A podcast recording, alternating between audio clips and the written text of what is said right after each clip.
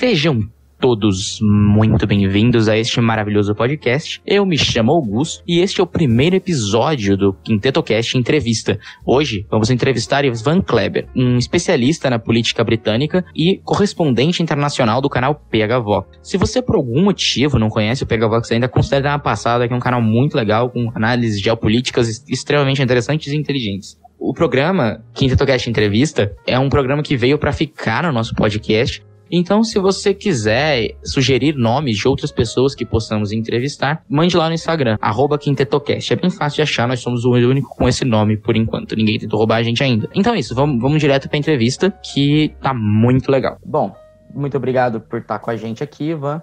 E vou começar direto. 75, mais ou menos, o Reino Unido entrou na União Europeia, não foi? Eu acredito que seja por aí. Até inclusive como um referendo e tal você já tinha essa ideia, né? Você foi referendado. Como que o, o, foi esse processo de entrada do Reino Unido e como que isso já lá tinha alguma, algum, alguma resistência, algumas pessoas falando, olha, isso não vai ser legal, ou é uma coisa mais recente do que a União Europeia se tornou?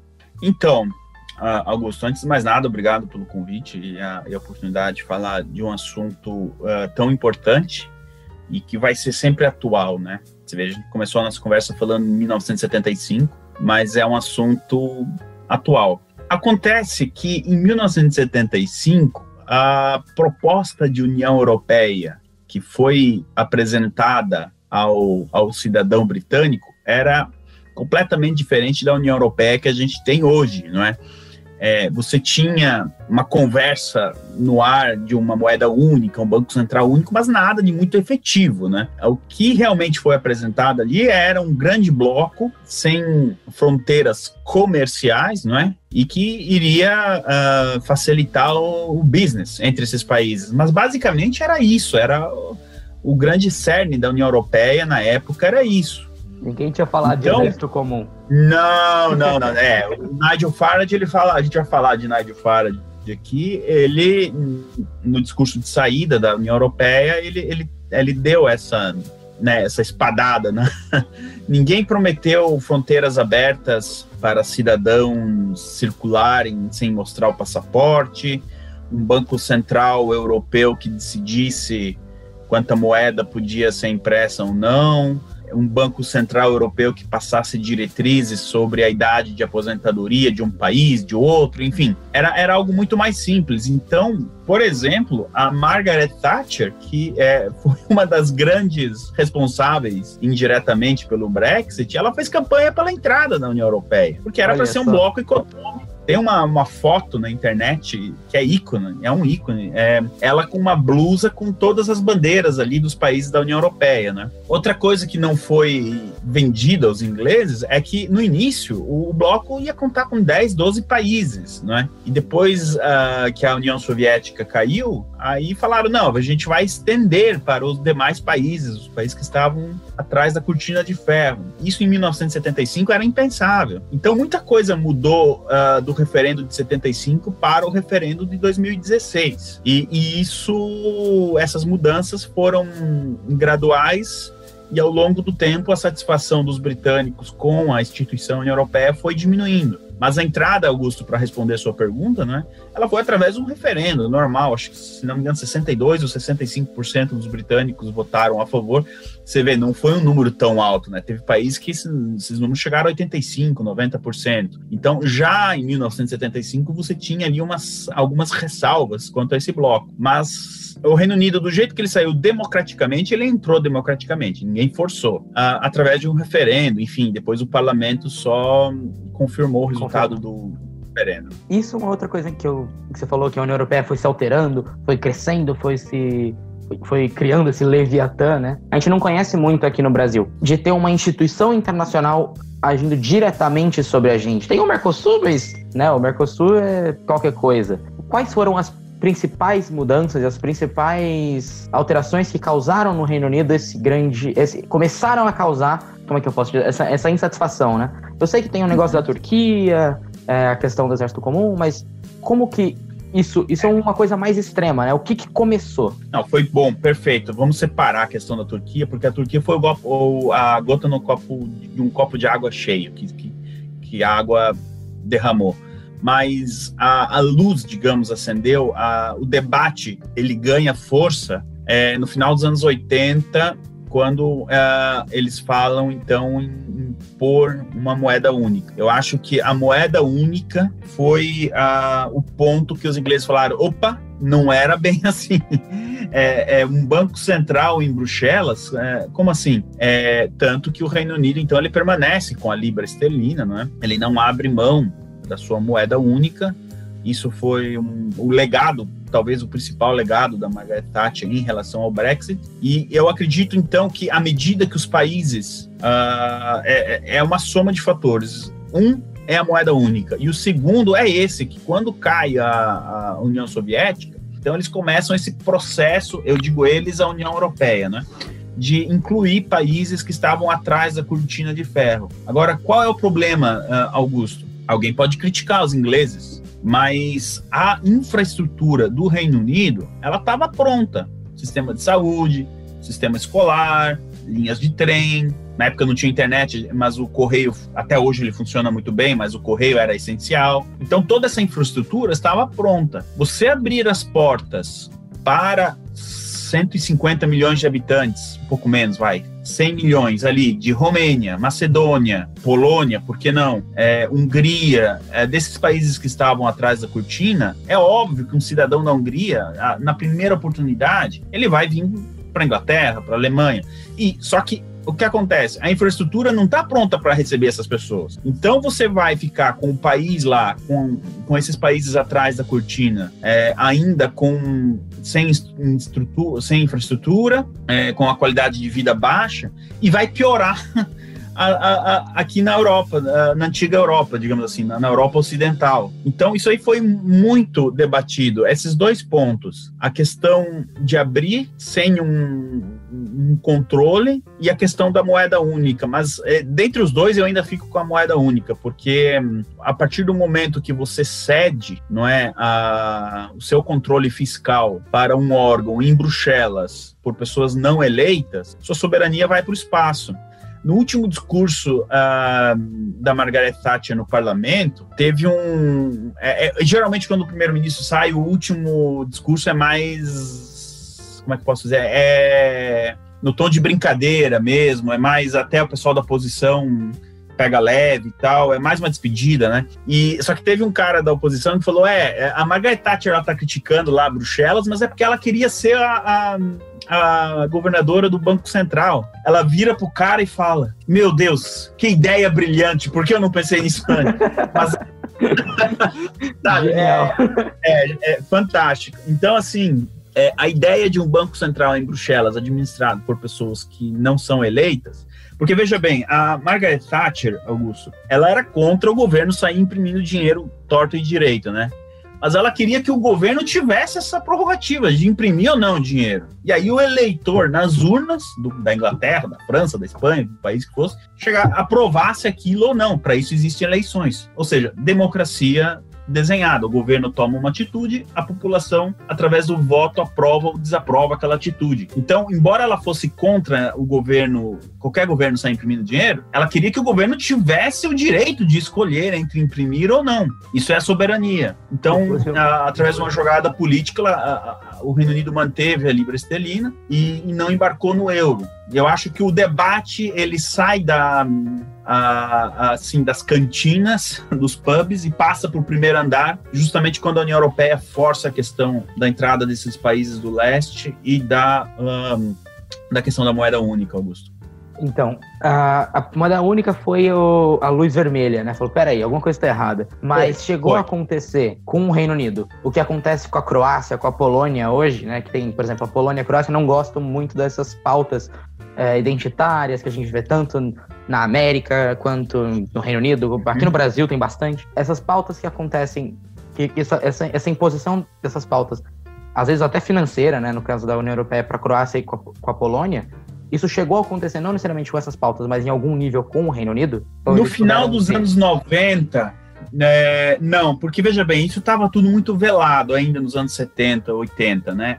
É, já no final dos anos 90, com o governo Tony Blair muito alinhado com Bruxelas, quando eu falo Bruxelas aqui o público que está escutando a gente aqui, enfim, vai é, é, eu estou falando de União Europeia, né? Porque Bruxelas é onde ficam ali as instituições. Então, nos anos 70 e 80, essa linha, essa, essas políticas identitárias, como você citou, elas não estavam muito presentes no debate. É, elas começam a ganhar força ali quando você tem aquele, aquele, aquela dupla Clinton nos Estados Unidos, Tony Blair aqui. Aí parece que começa a abrir o debate para esse tipo de, de, de pautas. Mas eu, nesse nesse, nesses 30, 40 anos, eu não consigo ver uma associação direta, por exemplo, olha, a União Europeia vai construir uma ponte lá em País de Gales, mas desde que o País de Gales é, libere o casamento gay. Não, eu não, não isso acontece na Polônia, na Croácia, como você falou, mas no Reino Unido não. Pelo contrário, durante o governo Blair, é, era, era, era o governo Blair que chegava para a União Europeia e dizia: ah, vocês querem colocar a Polônia, mas eles têm que ver essa questão do casamento gay. Eu estou usando o exemplo do casamento gay, mas poderia ser tantos outros exemplos, né? Então, é, e à medida que o governo Blair vai estressando a população com uma guerra no Iraque totalmente desnecessária em 2003, apoiar aquela aventura ridícula do George Bush no Iraque, minha opinião, de repente se, se, o público discordar, é, fique à vontade. Mas. Aqui a gente tem um. Só desculpa te cortar, Ivan. Pela ordem, pois como não. diz no PH Vox. É... aqui a gente tem uma, uma filosofia que é a seguinte: não importa. A gente fala. Não importa se o público discordar, o problema é do público. Entendeu? Ah, tá bom.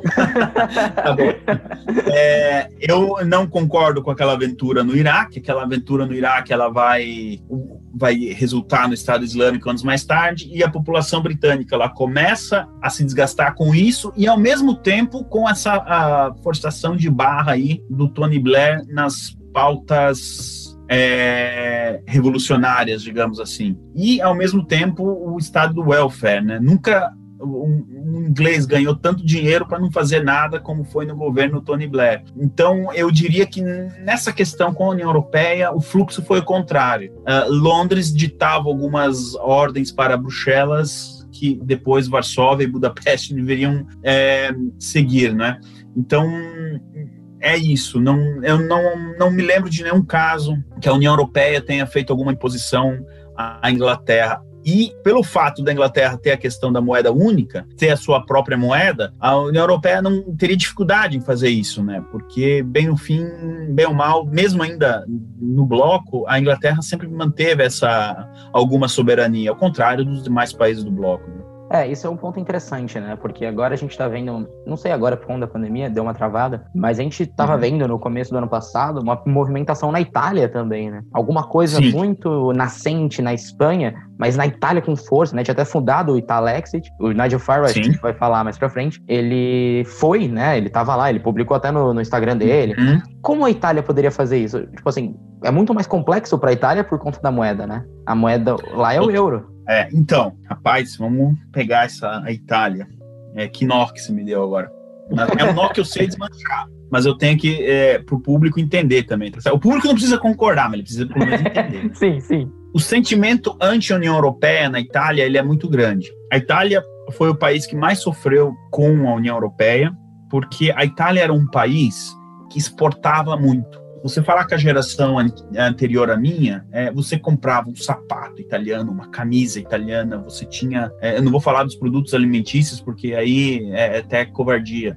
Então, o vinho italiano e, e o mármore italiano, o café italiano, né, já pronto para consumo, é, máquinas de café. Então, você tinha é, empresas no norte da Itália. Eu sei por experiência porque eu trabalhei em algumas em uma fábrica assim. E era normal no norte da Itália, Augusto, você ter fábricas com 15, 20 funcionários, que o dono trabalhava ali no dia a dia, literalmente no chão de fábrica, mas graças às exportações com a União Europeia, mas principalmente com a moeda única, o que, que aconteceu? Ficou muito caro você comprar o produto italiano. Primeiro, pela qualidade. A qualidade agrega valor. E com o euro alto, fica muito complicado. Quem se beneficiou com o euro alto foi a Alemanha o euro nada mais é do que um projeto para alavancar a economia alemã e principalmente as montadoras de carros alemã, alemãs se beneficiaram. Então, com a abertura dos países do leste, o que, que aconteceu? Era mais fácil você produzir uma geladeira na Itália ou na Bulgária? Na Bulgária. Então, as fábricas elas começaram a migrar para a Bulgária, para a Hungria,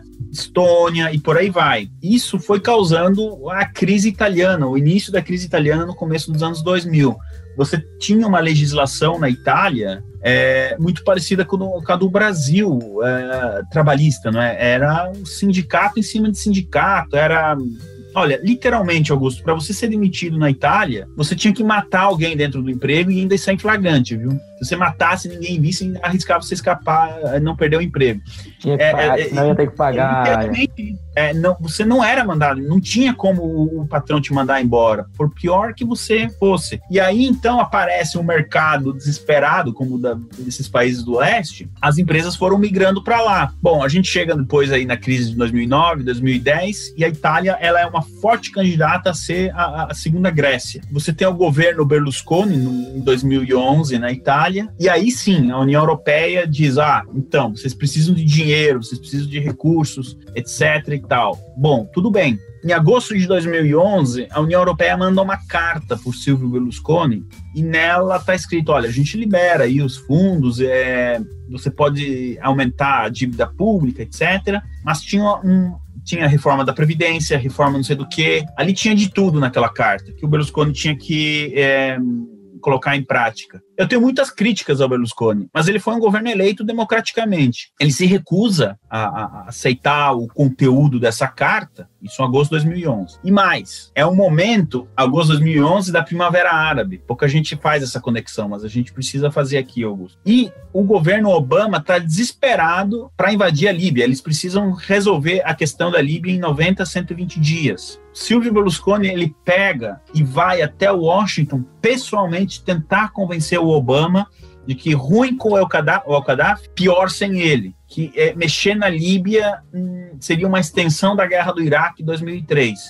Obviamente que o Barack Obama não dá ouvidos ao uh, Berlusconi, e aí você tem um triângulo: Angela Merkel, Sarkozy, Obama trabalhando para derrubar o governo Berlusconi, porque ele não apoiaria uma intervenção na Líbia. E geograficamente, se você olhar no mapa, a Itália era, era, era precisa da Itália para fazer uma intervenção na Líbia. Além do que a Itália tem presença militar, enfim. Bom, o que acontece? Existe um ataque especulativo muito forte aos títulos italianos, uh, o que eles chamam de spread, né? Esse pessoal do sapatênis lá da, da Faria Lima vai entender o que eu tô falando. É, o título e tal. Bom, chega numa situação que não, não dá mais para o governo Berlusconi é, se manter no poder. O que seria o normal? É, eu estou dando uma volta grande para chegar nos dias de hoje, mas não tem como explicar os dias de hoje sem passar por 2011. Porque normal seria o quê? Uma, uma frase fácil, tipo fake news. Pronto, é assim que a gente é, explica, não, não dá. Então, passa assim, né? A gente estava trabalhando, enfim. O que acontece? 2011, então, o, o, o, que o presidente da República Italiana deveria ter feito? Convoca nova eleição, troca o governo e vida que segue. Não. A União Europeia impõe um governo técnico à Itália através de um senhor chamado Mário Monti. Ele vai fazer um governo técnico, positivista e vai resolver os problemas da Itália. Então, no dia 3 de novembro, o governo Berlusconi cai e assume o Mário Monti sem ter recebido nenhum voto que a, a, legislação italiana ainda permite isso. Se você tem mais de 35 anos, foi bem sucedido na sua profissão, não tem ficha corrida, não sei o que, blá blá blá, você pode ser primeiro-ministro. E ele vem e corta na, na alma do italiano. Aí foi uma cacetada feia, uh, Augusto. Não houve aquele estímulo à, à, à economia italiana, mas pelo contrário, é, reforma da pensão, da aposentadoria, essa até que meio era necessária, mas enfim, é, e uma série de, de reformas que não resultaram em emprego, não não colocaram a Itália de novo no trilho, né? E, e aí, lógico, como a Itália é, é, a Itália, depois de dois anos cai o governo, ele tenta a reeleição, aí ele entra na política, consegue lá 10%, mas sai, e aí a Itália passa por um período de 5, 6 anos trocando governos e sem estabilidade, até a gente chegar em 2018, quando a gente tem uma eleição, o Matteo Salvini, anti-União Europeia, ele termina em primeiro, mas não consegue formar uma, uma maioria para governar. Aí, mais uma vez, vamos formar um governo técnico. A, a, a, Itália já é o terceiro, quarto governo técnico da história dela, e até agora esses técnicos não resolveram o problema, que foi com o Giuseppe Conte, né? Giuseppe Conte entrega, então, a Casa Civil, digamos, para o Salvini, e o Salvini ele passa muitas leis que era o que dava para ele fazer naquele ministério, que digamos assim, eu não digo proibiam, mas ficava muito difícil para as ONGs trazerem aqueles imigrantes vindos da Líbia ali é, e tal. É, né? é ele tá... a famosa lei Salvini, né? Que, que, que a lei Salvini, ótimo. É, sim, sim. Vamos falar com gente inteligente, viu, Brás? Então, é. Zoeira com o braço. Quem dera, então, quem se... dera ser inteligente três... ele. É, eu, dos três lá, o mais burro sou eu. Então, assim, o, o, que acontece? É a Lei Salvini. E o Matheus Salvini vai ganhando popularidade em cima de uma plataforma anti-União Europeia. Bom, não dá um ano, eles dão um jeito de tirar o Matheus Salvini, obviamente, da, do governo e ele vai para a oposição junto com a Giorgia Meloni e com Silvio Berlusconi, formando aquilo que eles chamam de centro-destra, que o Berlusconi é um governo meio de centro, final de semana ele usa sapatênis e tal, e você tem a Giorgia Meloni, que é a, a, a da, dos três, é a, é a intelectual, é a inteligente, é a que lê Roger Scruton, e você tem o Salvini. E essa coalizão está flutuando aí em 50%, 51% do, do, do eleitorado. Pela lei italiana, se você tiver 40%, você forma a maioria. Eu não vou explicar a lei italiana aqui eleitoral, porque é mais fácil explicar o regulamento do Campeonato Carioca. Isso fica outro dia. E logo depois vem a pandemia. Num primeiro momento, esse negócio de lockdown na Itália, olha, por coincidência, hoje, 25 de fevereiro, que a gente tá gravando isso aqui, é, completa-se um ano de lockdown, do primeiro lockdown na Itália. Olha que coincidência. Olha e, num primeiro momento, o público italiano recebeu bem. Pô, vou ganhar 600 euros para ficar em casa? Por que não? Né? E todo mundo achava que ia ser uma coisa de duas, três semanas e que o mundo ia voltar ao normal. Olha só Estamos aqui há um ano. é, é, mas a, a, o pessoal que falava que não, ia, não era bem assim era, era negacionista, é, né? Exato. Então, o governo Conte, ele até tem ali uma, esse governo técnico uma certa popularidade no início do lockdown, mas à medida que o lockdown vai e não vai terminando e o dinheiro vai acabando, vem aquele choque de realidade, não é? Muito dessas políticas do lockdown vieram da União Europeia, meio que como se a Itália fosse uma experiência. O que acontece é em julho de 2020 é que é, você comentou Augusto, foi a formação do Italexit, que é um partido que tem um único é, objetivo, tirar a Itália da União Europeia. Agora, cuidado com o Italexit, porque ali tem de tudo. Eu conheço o Gianluigi Paragoni, que é o fundador do partido, uhum. que é o candidato a Nigel Farage da Itália. Eu não consigo identificar se ele é de direita, de esquerda. Ele é o cara que, é, a, não sei, é, apoia o Trump, mas não gosta do Bolsonaro, sabe? Não, não dá para entender muito ali a ideologia. E nesse partido tem de tudo, desde comunista, do Partidão Comunista lá do, dos anos 70, até neocon, tá uma salada aquilo ali. Mas é uma salada que tá viajando aí nos 7, 8%, que é bastante para um partido novo, que tem uma é. pauta única, somados aos 50% do, do centro-destra, que a maioria ali também é, é, quer sair da Europa, a gente chega numa maioria de italianos fácil, de 55%, 60%, que hoje votaria pela saída da União Europeia. E aí vem o ponto. Agora a gente precisa, para concluir a, resposta da sua pergunta, sacanagem para quem está ouvindo, mas é, é, não tinha. A gente chega agora em janeiro, que cai o governo Conte, e aí a gente tem aquele mesmo dilema lá atrás de 2011: eleições ou um governo técnico? Só que dessa vez a União Europeia não errou, uh, olhando pelo ponto de vista deles eles pressionaram novamente a Itália. O Salvini entrou numa canoa furada e eles colocam Mário Draghi no poder para formar um governo técnico. Mário Draghi, que é conhecido mundo afora como o homem que salvou o euro. É um cara que tem ligações com o grupo de Bilderberg. Ele esteve em pelo menos oito reuniões. Eu estou falando isso há dois meses. Cada vez até no Twitter, onde eu falo do drag, eu tento colocar essa informação porque as pessoas precisam saber disso. Justamente para evitar uma eleição, porque se você tivesse uma eleição com o Centro Destra vencendo, é, Augusto, eu daria 60 dias para o Salvini ter que convocar o referendo para a saída da União Europeia. E no atual cenário, é, eu acho que a maioria seria até mais, mais italianos do que ingleses votaram em 2016 pela saída.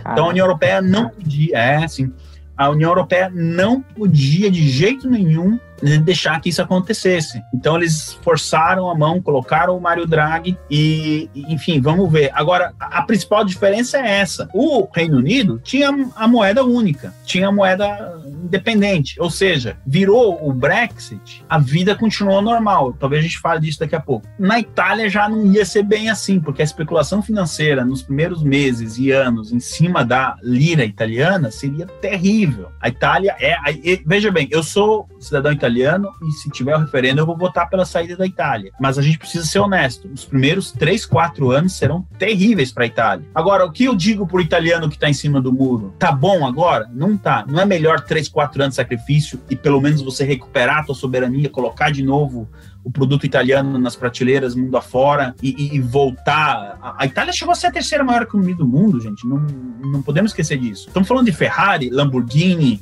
Exato. E, é, Fiat, Versace, sabe? Não, ah, parece que a gente esquece o próprio, isso. O próprio mas... Inter, né? Internacional. A própria Inter, futebol, Milan. Milan. Futebol italiano nos anos 80, 90 era referência. E tudo isso foi sufocado pela União Europeia. Agora tem isso, então, essa questão da moeda, que é o principal entrave, é, Augusto. Desculpa se eu levei 20 minutos para responder uma pergunta de, Não, de dois, mas bem, é que assim a gente tem um contexto histórico da situação lá na Itália também. Isso, foi, isso, é, isso é interessante pro, porque assim, o, o a, a, galera jovem, principalmente aqui no Brasil, não percebe o quanto é impactante ter um, um, um organismo, vai, uma instituição externa a você, que não é vai, mais que a gente não controle a, a, República aqui no Brasil, teoricamente a gente colocou o Bolsonaro ali, né? Ele é o nosso presidente. O cara do, da União Europeia, eu nem sei quem ele é, cara. Muitas vezes você não sabe quem ele é. E ele tá lá ferrando até no futebol, né? Que, que é uma coisa, é. né? Até no futebol ele se meteu. É bom entender como que, como que tava voltando para a Inglaterra, que é o nosso foco, para Inglaterra não, perdão, tem que me policiar com isso, pro Reino Unido, que é o nosso foco, para entender a cabeça de um cidadão britânico e olhar e falar, mano, você chegou na Itália desse jeito? O que, que será que acontece com a gente se a gente começar né, a sair da linha com esses caras? Foi, foi, foi muito interessante. É, hoje você pode reclamar e discutir se houve interferência ou não no presidente Bolsonaro na Petrobras, tá? Eu não, a gente não vai entrar nessa seara, mas você tem um nome e um sobrenome para dizer foi ou não foi, foi Jair Bolsonaro interferiu ou não, ponto. Exato. Na União Europeia não tem isso, você não vai a interferência acontece todo dia e você não tem noção da onde que veio a interferência que está mudando a tua vida e você não tem para quem reclamar, não, né, não é, quando se fala em soberania, é isso. O eleitor daqui um ano e meio no Brasil, vai chegar, ó, eu não gostei, o presidente interferiu na Petrobras, vou votar, sei lá, por outro candidato. Não, pô, gostei, resolveu, baixou o preço da gasolina. Isso é soberania do povo, tá? E é eleição para isso. Na União Europeia isso não acontece. Exato, você não pode falar, chegar lá e falar, não, mas é, mesmo, que, mesmo que por um milagre ele descubra quem foi o cara que interferiu, que diferença vai fazer, né? Ele não pode fazer nada, pode votar, não pode fazer nada. Essa é um dos motivos que levaram a Itália a ficar, a iniciar esse processo de saída, né? Voltando para o Reino Unido, antes do Brexit teve um outro partido, né? O putz, Sim. UKIP, eu acho. Isso. Isso. Partido de Independência do Reino Unido, né? Como que esse partido surgiu? Quem que eram os grandes líderes? Eu sei que Nigel Farage já tá lá no meio. Fala um pouco desse partido aí, dessa, dessa, desse embrião. Tá. Em 1991, então, quando o Partido Conservador, que está no poder no Reino Unido, o partido de Margaret Thatcher, ele, ele, se divide muito nessa questão pró-União Europeia e anti-União Europeia. Eles queriam, depois de 11 anos, tirar a Margaret Thatcher do poder e colocar alguém mais moderado, digamos assim, né? Uma ala do partido é, você tem ali um, um, trabalho e ela diz, ok, vocês não vão deixar eu governar, então é, vamos assumir aqui um compromisso que o, o Reino Unido não entra na, na, moeda única por pelo menos 30 anos. Vamos ver como é que vai dar esse negócio de união moeda única. A Tati sabia salvou, que certo. Salvou o Reino Unido. É, e eu saio do poder e vocês ficam contentes e eu pelo menos sei que fiz alguma coisa para o meu país. Só que isso dá, quer queira que não, trouxe um racha dentro do partido e algumas pessoas que eram filiadas ao Partido Conservador disseram, olha, esse Partido Conservador que a gente tem aqui está levando, está indo para um caminho que ele está se associando ao Partido Democrata nos Estados Unidos, por exemplo, ou ao PSDB no Brasil, ou essa social-democracia. Isso aqui vai virar um um partido de centro daqui a pouco. E a ideologia está indo para o espaço. E pior, entregando a soberania. Então vamos sair e formar um movimento um novo partido que vai começar do zero, mas com o objetivo de ser aquela, aquela, aquela voz no debate. É óbvio que muita gente deu risada no começo, e, e quem encabeçou isso foi, então, um parlamentar britânico uh, do Partido Conservador chamado Nigel Farage. Agora, eles pegam os rascunhos, digamos assim, é, de uma ideia de um cidadão chamado Enoch Powell. Você, estudante de história, de, se você estiver estudando culinária, você tem que estudar sobre o Enoch Powell. É um personagem que eu estou devendo é, uma melhor introdução dele no Brasil. O Enoch Powell seria o Enéas, o Bolsonaro brasileiro, seria. A, só que ele já estava bem velho, mas nos anos 70, lá no referendo, ele falou: Ó, oh, gente, não vai dar certo. Eles estão prometendo uma coisa, mas daqui a pouco eles vão começar a mudar. Vamos continuar. O, o Reino Unido não precisa entrar na União Europeia. Em cima das ideias do Enoch Powell, digamos assim, nasce nasce o UKIP, United Kingdom Independent Party, ou seja, o partido da independência do Reino Unido. Muito parecido com o Brexit agora. É, com perdão, com o Italexit, que tinha um objetivo de tirar o Reino Unido da União Europeia. Veja bem, o euro ele entrou em circulação em 1 de janeiro de 2002. Os caras fundaram o partido em 93, nove anos antes. Eles já previam, eles já sabiam que aquilo ali não ia dar certo e que os ingleses não iriam aderir ao euro. É, isso também é fruto de muito estudo, não é acaso, né? E a Thatcher, ela, com aquela visão que ela tinha impressionante, é, ainda mais no plano econômico, não é? Só que a Thatcher não entra no UKIP, ela, ela praticamente abandona a vida pública, não é? Ela volta e meia dá uma entrevista e tal, vai no, em alguns eventos do Partido Conservador, mas ela não ela sai da vida pública, do debate público, né? E o UKIP, ele começa esse trabalho de formiguinha, literalmente de bater em porta em porta, reunião depois da missa na igreja, é, reuniãozinha no clubezinho de futebol, aquela coisa, a Inglaterra ela tem isso ainda, né? Cidadezinha pequena, as pessoas se reúnem no domingo no centrinho da, da cidade, e é um trabalho de formiguinha, óbvio que, sabe, na primeira eleição eles não fazem nem 1% dos votos, mas mantém ali uma linha firme, até que em 97 eles conseguem conseguem eleger o Nigel Farage para o Parlamento Europeu. Porque o Nigel, ele, ele, ele falou, mas não é possível que só a Inglaterra, só a gente aqui não está contente. Deve ter mais gente descontente. E eles entenderam que o caminho não era entrar no Parlamento inglês, mas sim britânico, mas sim no Parlamento Europeu. Porque a gente sabe, mas o Nigel Farage foi um, um deputado europeu por muitos anos. E ele falou, eu vou levar a mensagem lá. Lá eu vou ser ouvido por outros países e a coisa pode começar a ganhar força. Então, é, essa é a gênese do partido que anos mais tarde seria responsável direto pelo Brexit, Augusto. É, eu sei que hoje existe o, o, partido do Brexit, né, o Brexit Party. Ele é o, o UKIP transformado ou eles são duas é. coisas diferentes? O UKIP, ele até 2016 ele era a, a voz, né? E aí, em 2019, para, em eleições para o Parlamento Europeu, a gente estava com, uma, com um governo Theresa May que, que a mão direita não sabia o que a mão esquerda fazia. E aí eles, uh, para o Parlamento Europeu, eles precisavam mandar uma mensagem forte, o que é? Precisavam de uma vitória forte, de uma votação forte para aniquilar qualquer chance de um segundo referendo. Então, teve ali um desentendimento entre a ala mais nova do UKIP e a ala mais velha. O Nigel falou, quer saber de uma?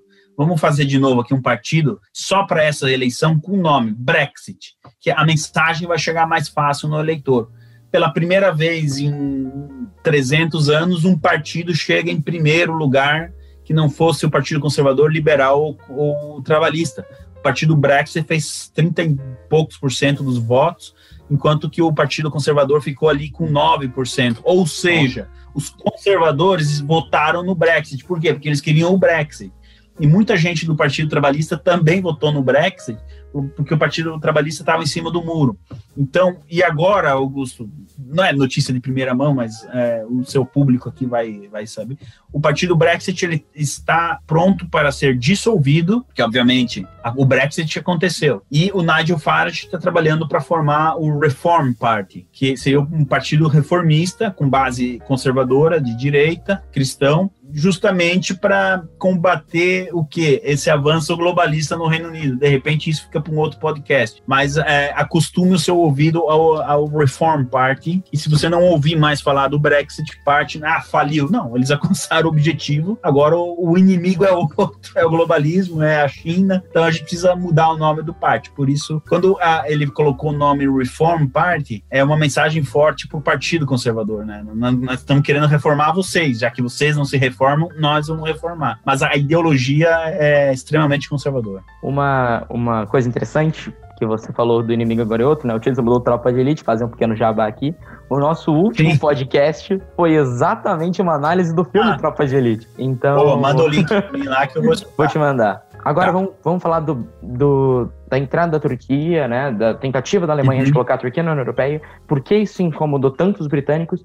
E como isso levou diretamente ao, ao eleitor votar pelo sim no, em 2016, né? Então, o, o, o UKIP, ele vai ganhando consenso no final dos anos 90, começo dos anos 2000, mas ele ainda continua flutuando ali 3%, 4%. A palavra Brexit, ela ainda não, não, não, aparece muito no debate, pouca gente lembra, mas o termo Grexit, ele é mais velho que o termo Brexit. A Grécia, em 2013 ou 2012, agora não me lembro de cabeça, votou pela saída e a Grécia não pôde sair. Adivinha quem foi o arquiteto da, da, da manutenção da Grécia na União Europeia? O senhor Mário Draghi, que hoje é primeiro-ministro da Itália. É, não existe coincidência, pessoal. Não existe coincidência na geopolítica e a geopolítica não é linear. Então, Augusto, o que acontece? Em 2007, 2008, a gente tem aquela crise financeira, né, que pegou o mundo todo, estourou as bolhas nos Estados Unidos e tal. Mas a Alemanha, bem ou mal, ela,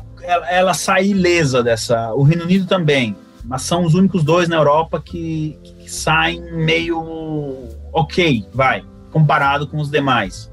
Ali nasce o termo PIGS também, né? Portugal, Irlanda, Itália, Grécia e Espanha pigs, para quem não sabe, em, em, inglês é porco, né? E a Alemanha, ela tem uma demanda muito grande de mão de obra. Lembra que eu falei que o, a Itália tinha essa demanda? Essa demanda ela se espalhou entre os países do leste e foi para a Alemanha, principalmente no setor automotivo. Então, existe uma pressão muito grande em cima da Angela Merkel por parte das montadoras. Ó, a gente está precisando de mão de obra. O, o que seria o ideal? E aí não é querer puxar a sardinha para o brasileiro, eu não sou de origem alemã, mas na Alemanha, não no Brasil e na Argentina, você tem uma colônia muito grande de alemães que, por causa da Primeira e da Segunda Guerra Mundial, foram não é mais fácil você dar cidadania para esse neto, bisneto de alemão e voltar? O cara já tem uma noção da língua. Você vai no interior de Santa Catarina, muita gente fala alemão até hoje, no interior do Rio Grande do Sul. Culturalmente falando, é uma pessoa que vai se adaptar mais fácil.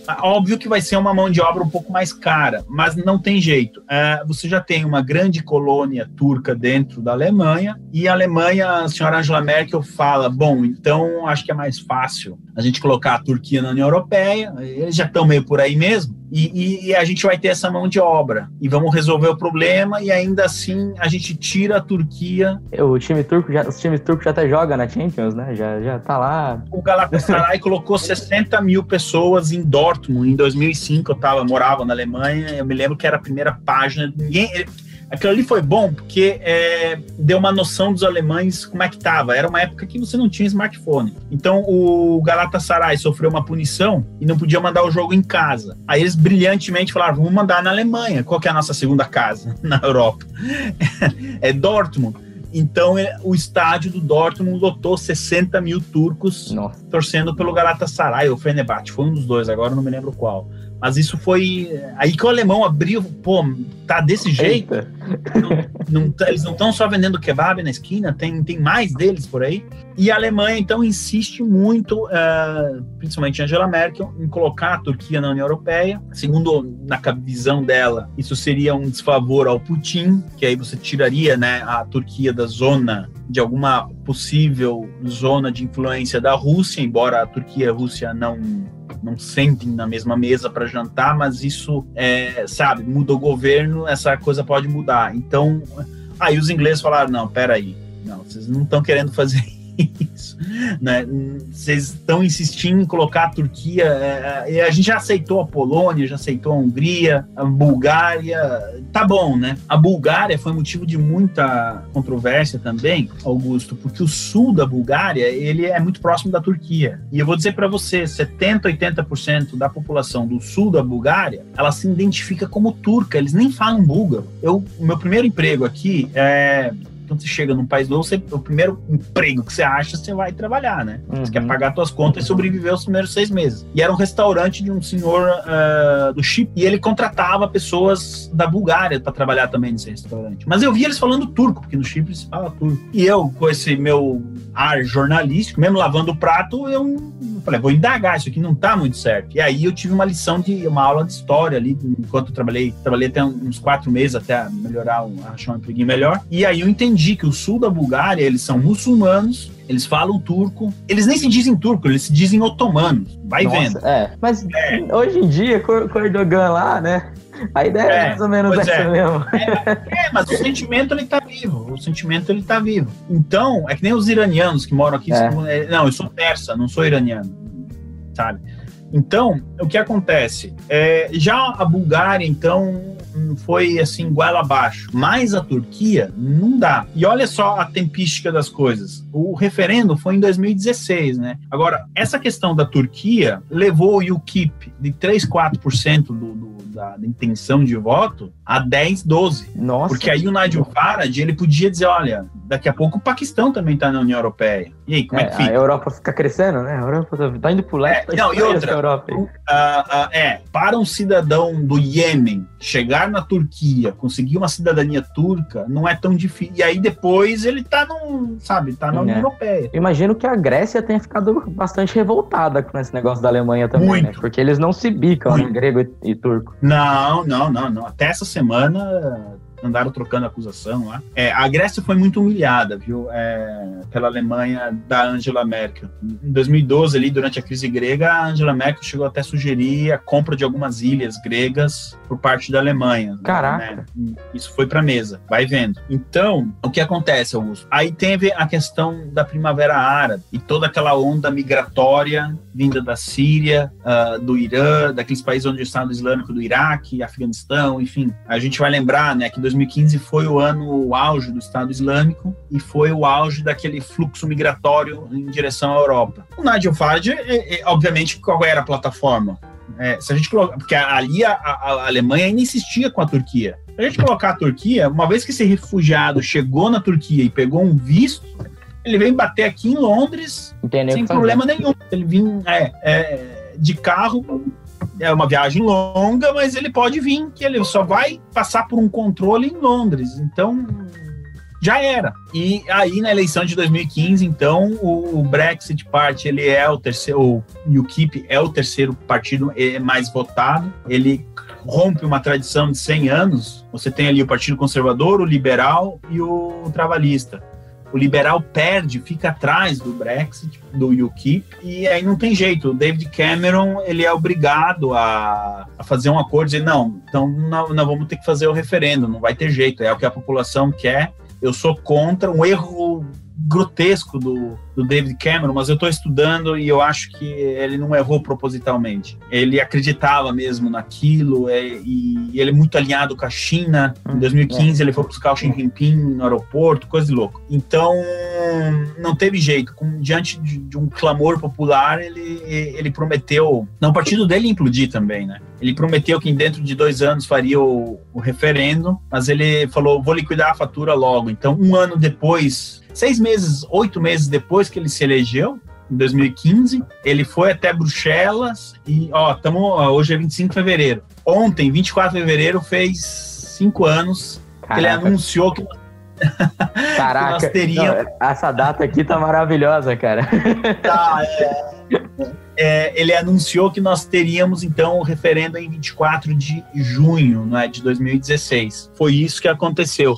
Mas, um, de novo, toda essa questão do fluxo migratório vindo da e os atentados terroristas que, aconte, que aconteceu na França, na Alemanha, tudo isso foi somando para o inglês entender que, opa, estão é, querendo. A União Europeia realmente começou com que era para ser um bloco entre 10, 12 países, já estão querendo colocar daqui a pouco a Síria. Então.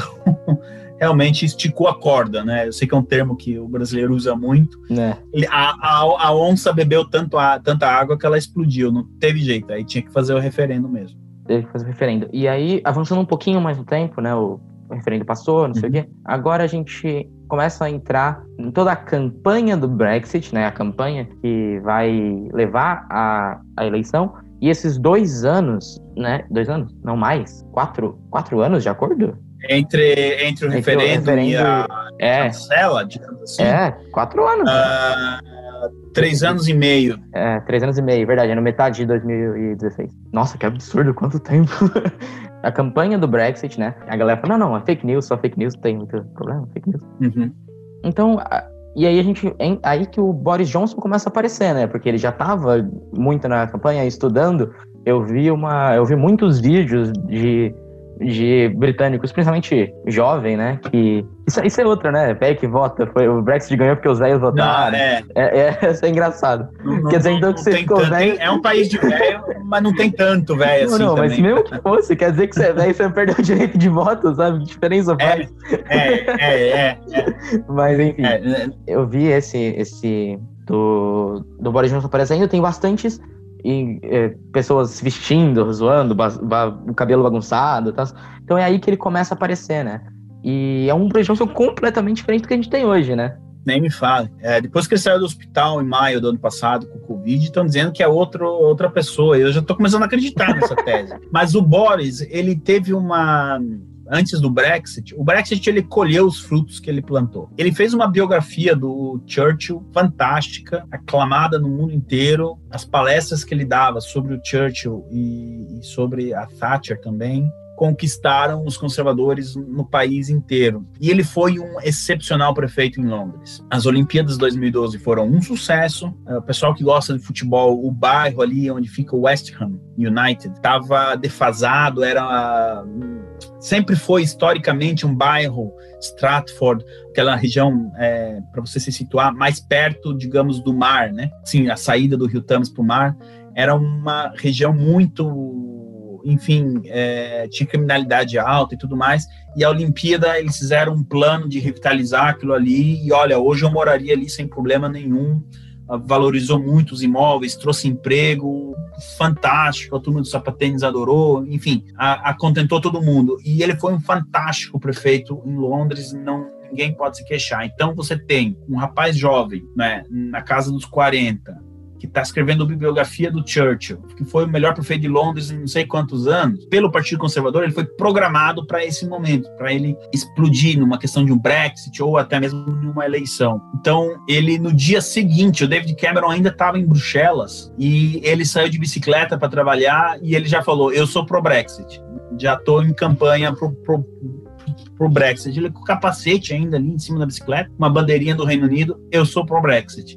Isso influenciou muito durante a campanha. E agora, dois erros por parte da galera da União Europeia, que fala em fake news, né? Eles falaram que no dia, assim, nos primeiros seis meses após o referendo, a Inglaterra ia entrar em, o Reino Unido ia entrar em recessão, que ia acontecer um êxodo, que não sei o que, não sei o que. Eles erraram, porque assim, eles prometeram que isso ia acontecer meio logo, e não aconteceu. Eu vou trazer alguns dados. E outra coisa, eles meio que esnobaram também, sabe? Eles fizeram uma campanha muito forte é, achando que o eleitor britânico ele se comportava como o eleitor americano de Nova York, de social, de rede social e não sei o que. Não, não foi bem isso. Até hoje, não, o, o, povão aqui não, não rede social não é o forte, sabe? Você tem um perfil com 5 mil seguidores aqui na Inglaterra, ó, é, tem bastante, é grande. Isso eu percebi. É, porque, isso eu, desculpa é, de novo, eu percebi é, isso estudando. Você não acha é, fotos, vídeos, as pessoas falando aqui no, no, Não acha.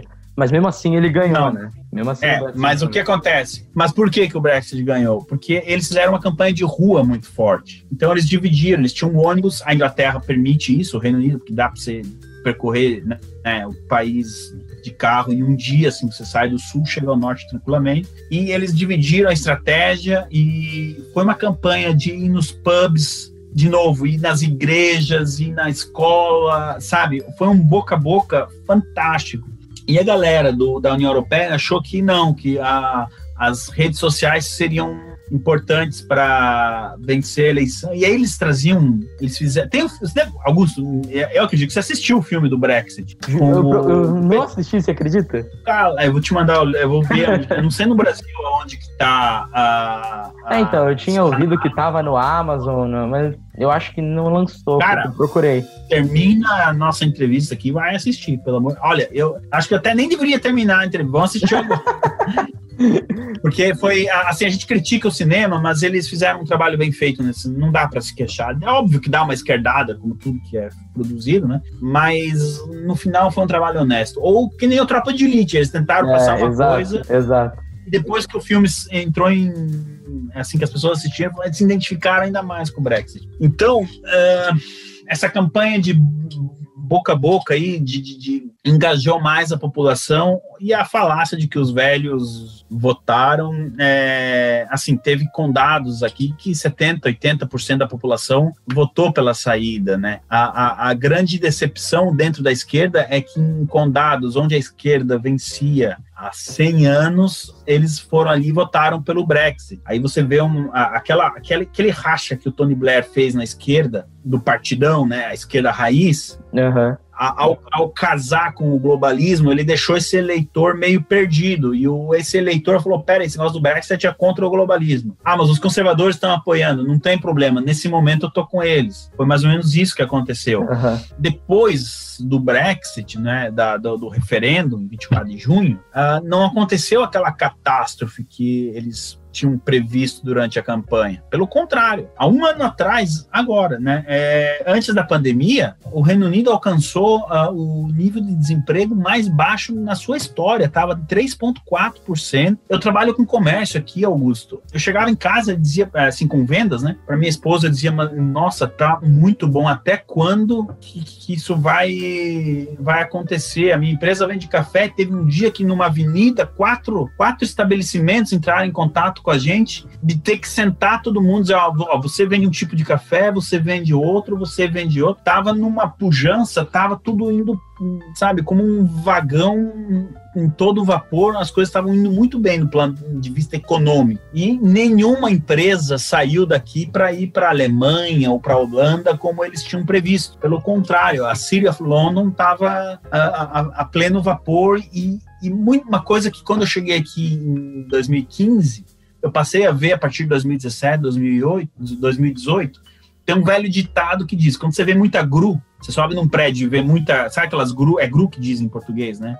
Aquela, aqueles guindaste, aquela, quando você vê construção civil, não tem um. Ah, é. Não é, tem... Eu não sei o nome, mas sim, eu sei o que você está falando. É, e teve um belo dia que eu subi em um, em um prédio e eu vi assim a cidade estava passando por uma reforma, ou seja, o dinheiro está rodando, a coisa está indo bem. E isso um, não passou uma mensagem para o britânico que votou pela permanência, diz, espera esses caras me mentiram e eu, eu, eu tô ganhando dinheiro, eu tô indo bem. Então não é que esse tal de Brexit, pelo jeito, é bom, só que veio a pandemia, né? Aí foi tudo por água abaixo. Mas é, hoje estamos com aqui em 10%, mas, mas o Brexit em si não foi culpado pela, pelo atual crise. Pelo contrário, né? Foi até um boost, como os ingleses falam. Né? Inclusive, essa ideia do, do, do, Brexit como sendo confirmado depois, inclusive pelo cara que votou pela permanência, é tão real que se mostra na eleição, foi do ano passado, 2019, né? 2019. 2019, foi um acho que foi a maior vitória dos conservadores na muito tempo, não foi? Na história do Partido Trabalhista? A segunda, a segunda maior vitória é, 70, 80 anos. Nossa. Só a Thatcher, a Thatcher em 83, que ela ganhou a Guerra das Falklands, ela fez um estrago, né?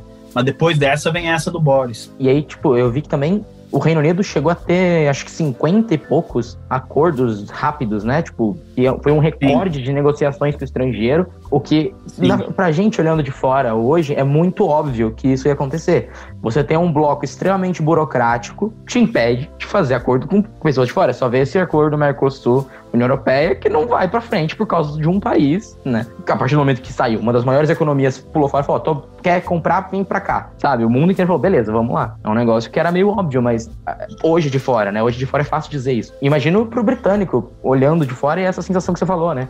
Onde você olhava, tinha gente abrindo empresa, não sei o quê. Então, esses primeiros seis meses do Brexit efetivado e esses três anos e meio, vai, esses quatro anos que se passaram, desde, a, desde dois, daquele dia 24 de junho de do, junho, julho, junho de 2016 de 2016 até agora o, o cidadão britânico tava vendo um, uma tava subindo assim num, num, tava subindo muito e aí vem a pandemia e agora parece que a queda vai ser doída também né é. por conta do, do, do, desse clone do, do Boris Johnson Pois é, mas o Brexit ele já deu as provas de que ele a longo prazo foi um bom negócio, né? Por exemplo, já na pandemia, se você parar para pensar, essa questão das vacinas, o Reino Unido teve, é, é, assim, eu sou contra a vacinação obrigatória e tudo mais, mas a partir do momento que você põe ali a, a disposição de vacinar a população e tudo mais, a Alemanha está lá desesperada, que não sabe de quem comprar vacina, tá, teve problema de logística, não sei o quê. Aqui o, o Reino Unido teve a sua independência. Você tem Oxford, você tem Cambridge, você tem outro.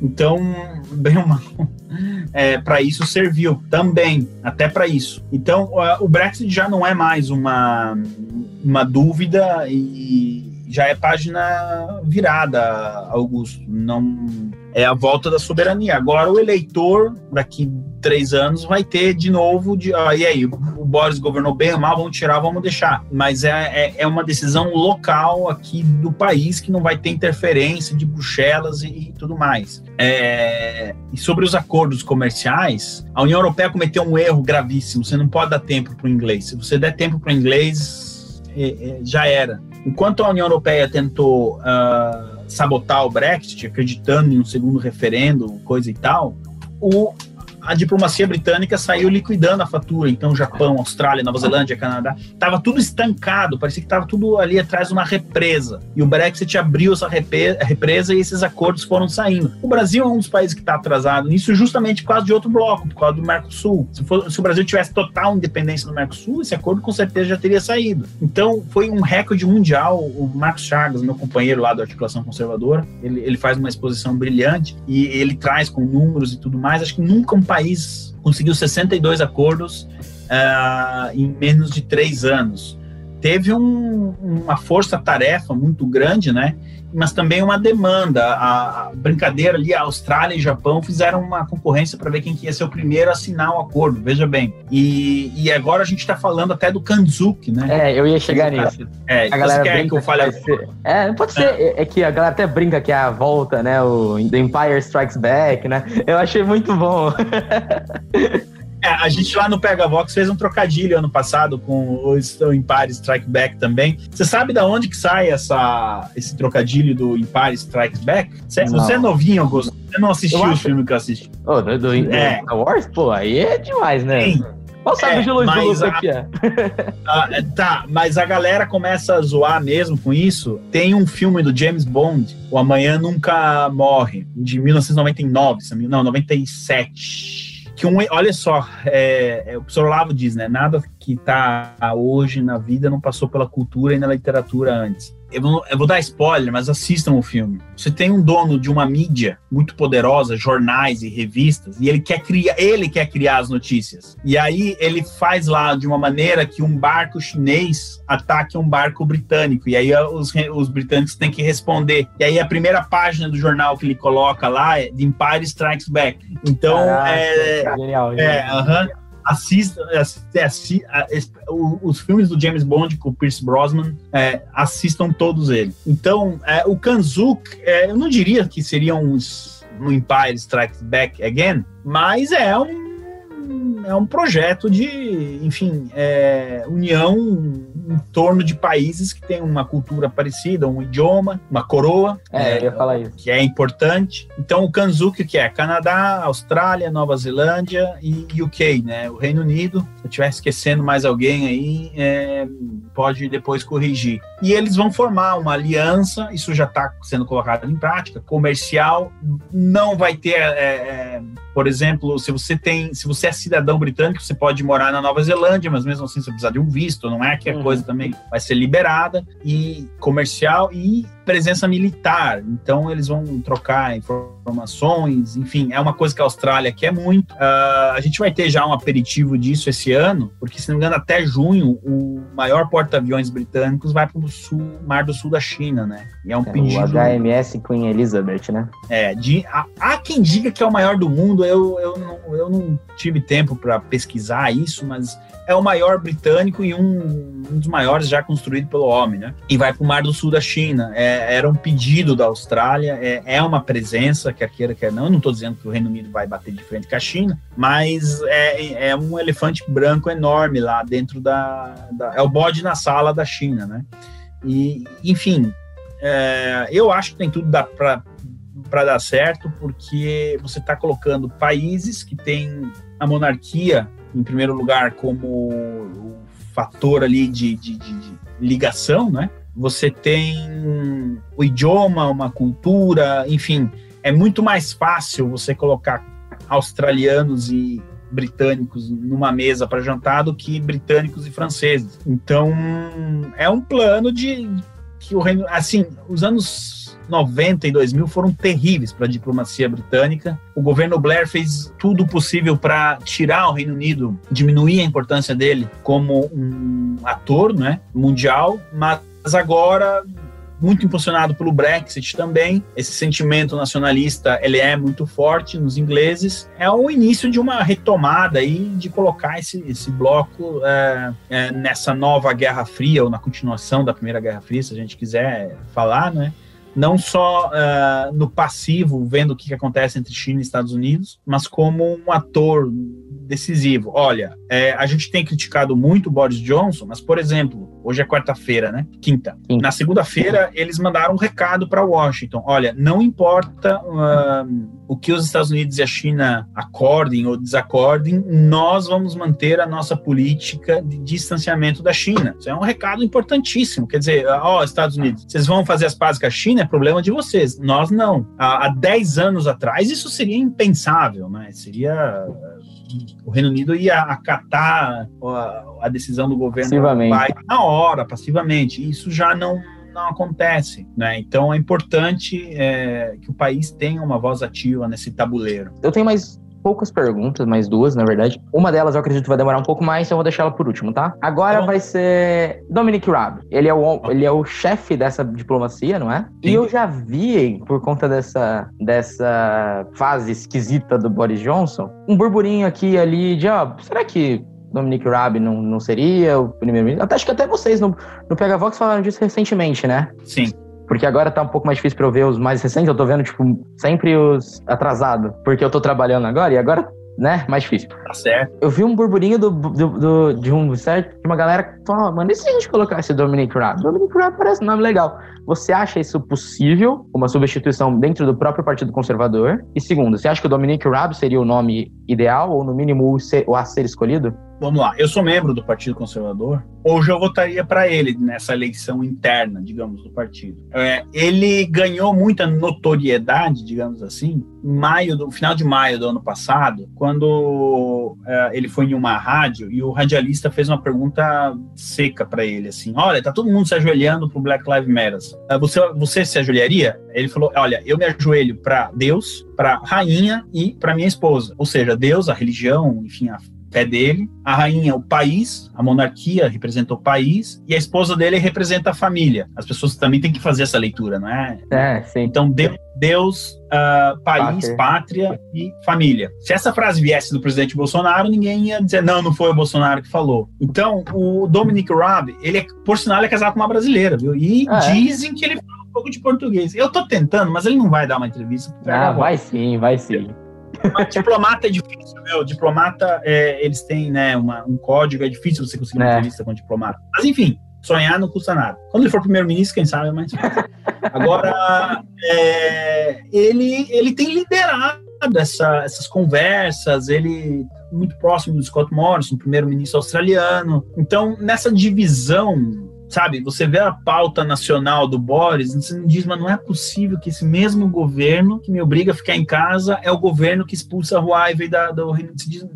Meu Deus, de um lado, poxa, é isso mesmo que tem que ser feito, e do outro, meu, o que está acontecendo? Você não entende. Agora, essa política externa, ela é administrada, sim, pelo Dominic Raab. Essa decisão de bater de frente com a China passou pela, pela escrivaninha dele, e à medida que ele toma essas essas decisões, o nome dele começa a ganhar consenso, né? Ele, ele deu uma declaração final de outubro do ano passado, importante, de que, é, olha, a partir de agora o Reino Unido fez os acordos que tinha que fazer e a partir daqui, então, a, a, existem certos parâmetros para fazer acordo com nós e eles são ideológicos. É, a gente precisa ter um alinhamento ideológico, que vai totalmente contrário do que a mídia no Brasil, a, a, a, antiga mídia, não, você não pode fazer negócio olhando a ideologia, não sei o quê, não é bem assim.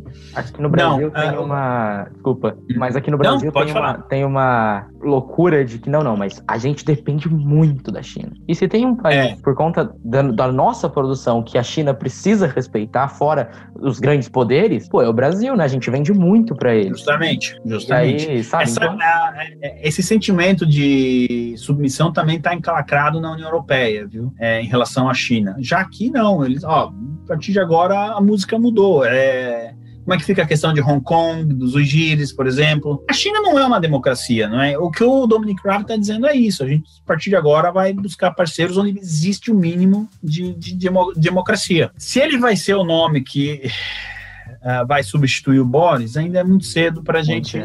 Não tenho como cravar isso. Mas que é um dos nomes que está ali no radar, isso sim. Agora, pergunta de um milhão de dólares, um milhão de libras, né? E a rainha, nessa história toda, como é que ela tava? Ela ficou. Eu imagino que a família real, ela, por conta de como funciona a monarquia, ela não pode chegar e falar: olha, eu acho que a gente devia sair desse negócio, publicamente, mas ela pode dar sinais. Então, como ela ficou nisso aí? Bom, é, no Brexit ela, ela se expôs a bastante em duas ocasiões. Assim que saiu que ia ter o referendo, é, eles meio que deixaram escapar que a rainha era pró-Brexit, certo? Isso virou página do primeira a capa do The Sun e tal. E aí teve alguns republicanos que falaram: ah, então nós vamos votar contra o Brexit, porque aí é uma derrota da monarquia e agora, agora a gente se consagra, né? e a definição assim da posição da monarquia veio uma semana antes do Brexit, em um jantar com diplomatas. Sempre tem aquele mais corajoso e, e aí, Vossa Alteza, a senhora é pró ou contra a União Europeia? E ela solta a frase que também estampou as primeiras páginas: me deem três motivos para o Reino Unido permanecer na União Europeia e eu apoiarei a permanência. Como ninguém respondeu aí os três motivos. recado claro que ela, ela, rainha soberana, era uh, contra a permanência do país. Problema é que, como toda boa família, tem as suas divisões, a, a família dela não é muito diferente. O príncipe Charles, por exemplo, ele era a favor, ele era mais pró-União Europeia, ele, ele casa uh, com as agendas globalistas, ele tem uma tara, não sei o que, esse homem perdeu, é, pela pauta ambientalista, por exemplo. É, ele pegou ele, um avião, não foi? Quando a Greta isso, teve, acho que na Suíça, ele pegou um avião, foi só para a é, Suíça para falar, oh, beleza, nós, e vazou. É, é para bater uma fotinha e a rainha, eu sei que não gostou disso. Então, mas quem tá com a coroa na cabeça é ela e, e respondendo sua pergunta, ela é, ela é contra o Brexit. E todo ano, né, Augusto, é, você é um rapaz informado, você sabe disso. É, a gente tem a, o pronunciamento de Natal da rainha. E esse ano, o último ano, é, bateu a audiência da BBC, recorde de audiência, enfim. E a mensagem de Natal dela, rapaz, foi uma pedrada no peito do Boris Johnson. Porque aqui, como no Brasil, é, a ciência foi elevada ao, sabe, é, é tudo a ciência, ciência, ciência. É, e no discurso de Natal dela, ela diz: olha, vamos buscar a luz. A luz está na Bíblia e na palavra do nosso Senhor Jesus Cristo. Veja bem, ela dificilmente toca nesses nesses assuntos religiosos no discurso, embora seja um discurso de Natal, é, nos últimos anos era um, algo meio que protocolar. Esse ano ela veio, rapaz, e deu no meio. Ela falou: olha, vamos ler. A, a, o recado dela era: vamos ler a Bíblia, não vamos esquecer das palavras que estão na Bíblia. Ela conta a passagem de que uma, né, a, a estrela iluminou o caminho dos reis magos até chegarem a nosso Senhor Jesus Cristo. Foi uma mensagem. Ela cita a palavra máscara, a palavra ciência, uma vez só no, no durante o discurso, e ela diz: olha, é, é, porque é um agradecimento aos enfermeiros, então ali a palavra ciência ela acaba entrando. Uhum. Mas ela, no dia seguinte, porque aqui se fala muito em monarquia, né? Você tem aquela os PH Vox do Reino Unido, eles sentam, ó, o que, que na, desses cinco minutos que a rainha falou, a gente precisa decifrar, né? Precisa decodificar. E, e, é, e é, ficou bem claro isso aí que era um recado direto ao Boris Johnson de que ela não estava contente com as regras de distanciamento, com o fato dele ter colocado algumas regras fortes aí de separação de famílias no Natal, enfim, não sei como que o Boris recebeu isso, né? A gente não tem essas informações, mas ali ficou bem explícito essa separação. E para corroborar isso, porque palavras são bonitas, mas a gente precisa de ação. É, em janeiro, uh, o príncipe William ele fez um tour pela, pelo país, né? Ele visitou as quatro capitais: Londres, eh, Edimburgo, Belfast e Cardiff, e nos eventos ele ia sem máscara. Ele não teria participado desses eventos sem máscara, Augusto, sem o aval da avó dele. É, todo o protocolo, quando eles saem fazer essas visitas, ele passa antes pela aprovação da rainha. Então, ele sabia que ir numa escola sem máscara ia dar notícia, como deu. Então, é, não é que ele acorda de manhã, ah, tá aqui a minha máscara. Não, ele sabia o que ele estava fazendo e isso foi acordado com a rainha. Então, a mensagem, óbvio, daí ele foi no hospital, ele colocou a máscara, né? Mas, por exemplo, ele cumprimentou um vendedor, tinha uma barraquinha em Edimburgo, um vendedor ambulante de frutas, e ele cumprimentou, deu a mão, conversou com essa pessoa sem máscara e tal. E, e aí também, no outro dia, olha, a, a família real tá mandando uma mensagem através da avó e do neto de que eles são contra tudo isso. Já o Charles é mais é. do politicamente correto. É, por exemplo, é, quando saiu as vacinas, a, a, rainha tem 94 anos. Ela teria, assim, é, como ser uma das primeiras a serem vacinadas. Dentro do grupo da faixa etária dela, ela foi uma das últimas. Ela meio que quiseram, o, o palácio quis passar a mensagem de que não, ela quis dar a vez para os demais e tal porque a gente sabe que ela era contra, ela não queria receber a vacina, se é que recebeu, eu tenho minhas dúvidas. e o marido enquanto a gente fala aqui, hoje já é o 11 primeiro dia que ele está internado. É, eu ia te perguntar isso. E como é que tá a situação aí? Porque aqui a gente tem pouquíssima informação. Estão dizendo que ele tomou a vacina e teve efeito colateral. E tá difícil de, de não acreditar nessa tese. Apesar que é um senhor de 99 anos. É normal que uma pessoa com 99 anos, né, fique doente. Uhum. Mas a, o tempo aí não está ajudando muito, né? Eu, hoje saiu uma nota do hospital de que não é para esperar a alta tão cedo, que ele vai ficar pelo menos no mínimo aí mais alguns bons dias. Ah, o hospital não soube dizer quantos dias ele vai ficar e só disse que é uma infecção. Sabe quando você vê um bichinho que você não sabe identificar na internet, mas ele caminha, ele respira, ele se mexe, tá com tudo indica que ele recebeu a vacina e teve um efeito colateral. Agora você imagina, né, para a indústria farmacêutica, se acaba vazando a notícia de que a vacina deu um efeito colateral no príncipe, cai a bolsa, cai as ações, ninguém mais vai tomar tal da vacina, né?